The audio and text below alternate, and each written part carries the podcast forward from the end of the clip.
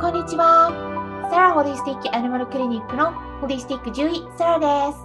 本ラジオ番組ではペットの一般的な健康に関するお話だけでなく、ホリスティックケアや地球環境、そして私が日頃感じていることや気づきなども含めて様々な内容でイギリスからお届けしております。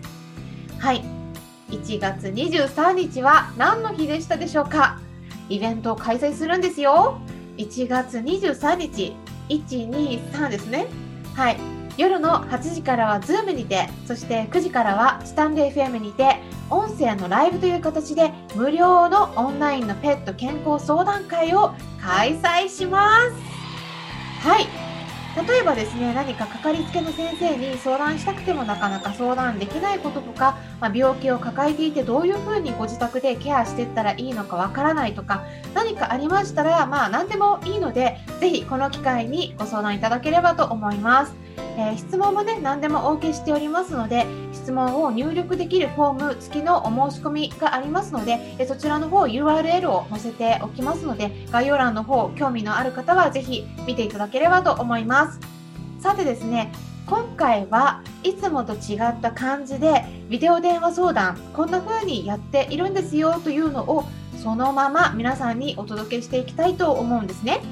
まあ、最初にですね軽く解説したいなと思うんですけれども、えどんな感じだったかって言いますと今回ご相談された方が飼っている子はワンちゃんチワワの子6歳の女の子ですね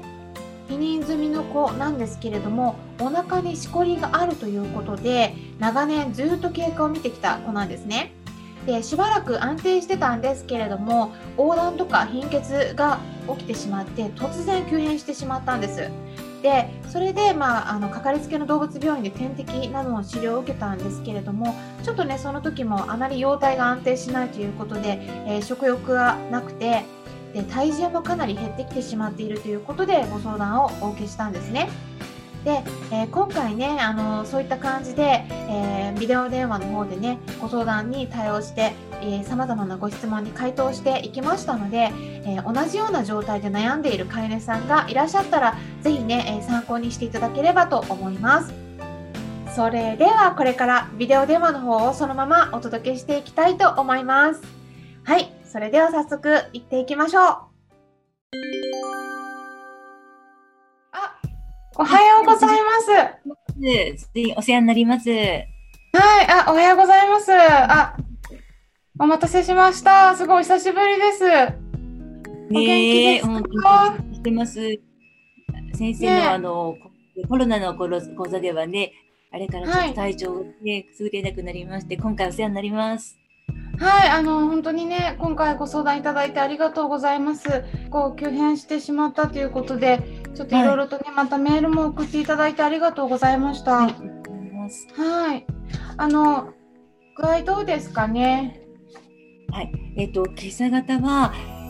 えっ、ー、と、7時頃ですね、あのお水をスポイト1にあげて。で先ほどあのこちらのコースあの先生の電話が始まる前に中量1本とあとお水もスポイトやっぱり1今飲めたんですね。はい、昨日の夜からちょっとあの前日入れたあの点滴の方が切れてきたのか表情が一新して変わりましてそこからちょっとお水飲み出したのでちょっとほっとしたところなんですが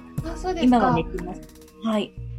エコーも見てもらった段階で、えっ、ー、と、単重を出す、単、の胆のですか。胆のが見当たらないとしゃるんですね。でエコーだから開いたわけじゃないからわからないけども予測的に言うと胆のがこううまくこうね循環できなくって、えっと、破裂してしまってあの中に入っている、ね、ゼリー状の消化液がなんか出てしまったからのそれからの、えー、炎症の反応とかも考えられるから腹膜炎かもしれませんっていうふうにもおっしゃってて、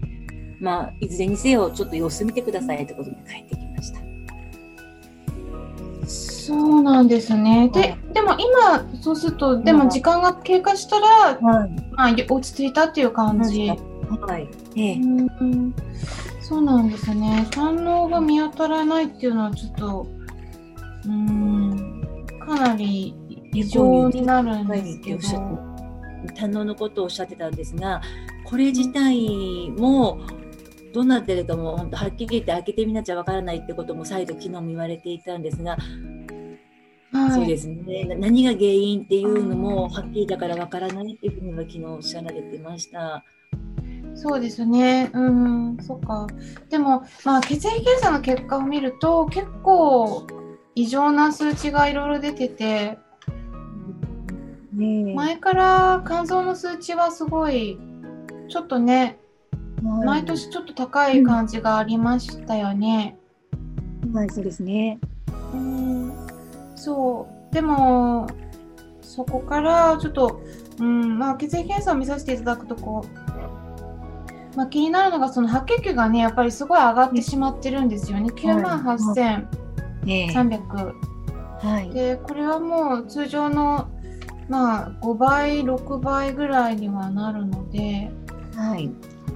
でこれに関して、まあ、あの検査して白血球が高いと、まあ、大体その細菌感染とかが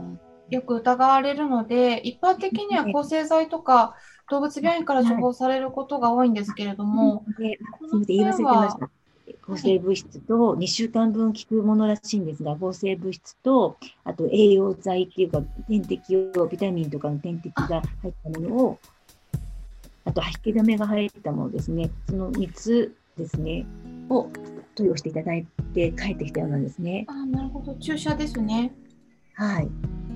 そうですね。で、そうすると、うん、あの今、じゃあ、食べれてるものとしては、まあ、チュール。チュールです。と、あと、どんなもの食べれてますか？チュールのみで、ちょっとヨーグルトとかを1週間前にあげたら、ヨーグルトも半分ぐらい、いつも全部完食だったのが、あの無糖化のヨーグルトを半分ぐらいとか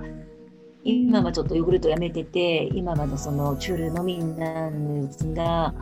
その食事もね少し血肉になるものとか体力を戻すためには何をしたらいいのかなと思って。そうですね、はい、あのまあ、できたら本当はやっぱりレバーをレバーのあのペースト状にしてレバーを例えば茹でて茹で汁作って、それをちょっと混ぜるとかでもいいですし、あのでそこでもっとフードプロセッサーとかミキサーとかでもう、なんだろう液状にしちゃってでそれで食べてくれるようであれば食べる子もいます。うん。偏りはあるなぁなんて思っていたんですが、レバーの方もちょっとチャレンジして、そういった市販のものとかも、まずあったらば、ご紹介とかもしあったら教えていただければなと思うんですが、ちょっと食べるそうですね。あの、えっと、後で、あの、ちょっと、明日になっちゃうかもしれないんですけど、メールでフォローアップのあのメール内容をまとめたのをお送りするので、はい、その時に、あの、URL とかも載せようと思うんですけれども、えっ、とね、ちょっと今、ペンの方はどうですか？あのまあ、と昨日一回したんですが、やっぱチュールしか食べてないので、あのねっとりとしたチュールのようなうんちしか出てないです。か、あとね、そう多分ね、はい、吸収が良くないんだと思うんですよね。吸収が多分うまくできてないんじゃないかなと思うんです。その、やっぱね、あの血液検査の数値を見ると、一応基準値内には入ってるんですけど、アルブミンが下がってきてるんですよね。はい、アルブミンっていうのはタンパク質の一つの種類なんですけど、はい、多分ね、肝臓の機能がかなり落ちてるんじゃないかなと思うんです。えで、肝臓はタンパクを作る臓器なので、はい、であとはあの消化を助けるそのあの胆のと連携していて、ね、うん、特にその油の消化とかあの、ね、胆汁を作るんですよね。で胆汁を、ね、胆汁によって胆汁の中に消化酵素が入ってるんですね。消化を助ける成分が。はい、それが胆のが見当たらないっておっしゃってたのは、まあ、一つの可能性は胆のが破裂してるっていうことなんですけど、多分胆のが破裂してたら、なんていうかな、今、今元気にいられない状態なはずなんですよ、手術しないと。だから、そうじゃなくて、多分、胆のが小さくて見づらかったんじゃないかなと思うんですね。っていうことは単純がうまく作れてない乾燥の状態がちょっとあんま良くないで少し横断の傾向が出てるんですよね。はい、そうですね。それも先生から呼ばれましたかね？え強くはないんですけど、横断もそんなに強くはないんですけども、っていうのは言ってました。で、そうなってくると、タンパク質が必要なんだけど、肝臓でうまく作らないから、あと消化がうまくできないから、普通に食事をあげただけでは吸収ができないはずなんですよね。はい、でそうしたらじゃあどうしたらいいかっていうとその消化を助けるものあとは腸内環境を整えるものとかが必要になってきます。はい、うん。はい、腸内環境腸内細菌のバランスがもう良くないんだと思うんです。で、そうすると腸内細菌が消化酵素を乱したりとか、消化を助けるためのあのビタミンを作ったりとかしてるんですよね。だからそれがうまくできてない状態になって。今回はビデオ電話の様子をそのままお届けしていきました。えー、どうでしたでしょうか、えー、お腹にしこりがあるとか、腫瘍とかがんを抱えているとか、食欲がなかなか出ないとか、同じようなお悩みで、えー、抱えている飼い主さんがいらっしゃったら、ぜひね、参考にしていただければと思います。え今回のビデオ電話の録画にご協力いただいた飼い主さん、ポポちゃんの飼い主さん、本当にありがとうございました。えー、それではね、参考になったという方はよろしければいいねボタンのクリックとか、チャンネル登録、そしてフォローなどもしていただけたら嬉しいです。今回も最後まで聞いていただきありがとうございました。それではまたお会いしましょう。ホリスティック獣医、サラでした。